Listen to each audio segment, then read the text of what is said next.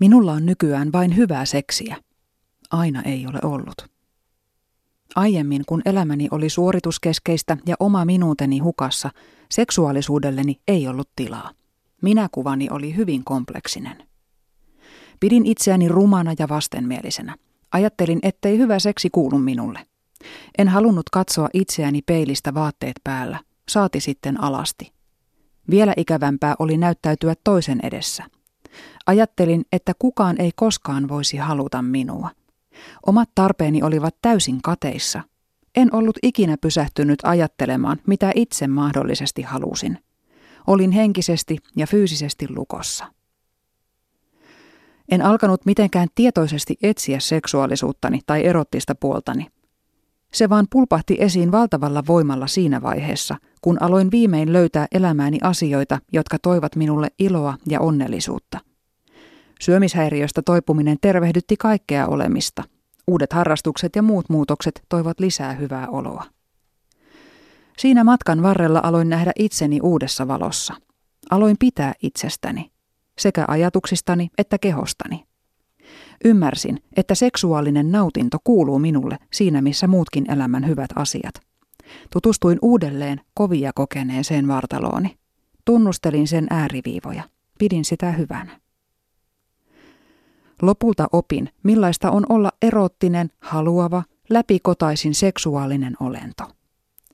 Seksuaalisuus on meidän kaikkien oikeus ja ominaisuus toimintakyvystämme, taustastamme, suuntautumisestamme ja ulkonäöstämme riippumatta. Se on valtava voimavara, eikä sitä kannata hukata. Seksi on vain pieni osa seksuaalisuutta, ja omaan seksuaalisuuteen tutustuminen alkaa korvien välistä. Siksi, sen sijaan että keskittyisi toivomaan muutosta esimerkiksi vartaloonsa, kannattaa tehdä töitä ajatustensa kanssa. Hyvä suhde omaan seksuaalisuuteen vaikuttaa ihmisen koko energiaan, olemukseen ja itsetuntoon. Jos on emotionaalisesti ja fyysisestikin lukossa, on todennäköisesti estojensa vanki myös rakastellessa. Jos ei ole yhteydessä omaan itsensä, ei voi tietää mitä haluaa. Silloin toiveitaan on mahdotonta viestittää kumppanille tai kumppaniehdokkaalle. Tällaisessa tilanteessa seksiin tulee vääränlaista jännitettä, kohtaamattomuutta, suorituspainetta ja kontrollia. Ne kaikki vaikeuttavat kiihottumista sekä halulle ja toiselle ihmiselle antautumista.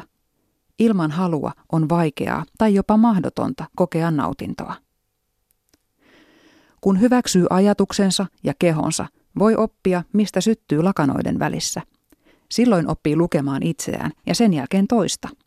Tällainen lukutaito auttaa paitsi vuoteessa, myös siinä, mikä tapahtuu ennen sinne päätymistä, kumppanin valinnasta lähtien.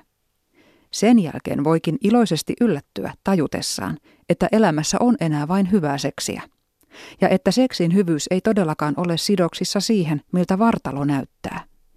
Seksuaalisuus on energiaa, jonka toteuttamiseen keho on vain väline.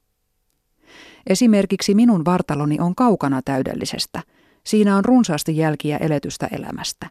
Ikä ja maan vetovoima tekevät myös oman osuutensa. Silti se on mielestäni kaunis. Kun katson peiliin, ajattelen, että kurvit, muhkurat ja arvet minussa ovat seksuaalisia, hyviä ja haluttavia. Ja sitä ne ovat olleet myös kumppaneilleni. Olen nähnyt toisen silmissä palavan himon hänen katsoessaan minua. Olen antautunut toiselle täysin estoitta. Olen saanut toisen sellaiseen ekstaasiin, jonka en aiemmin uskonut olevan edes mahdollista. Olen kokenut täydellistä seksuaalista yhteensopivuutta toisen ihmisen kanssa.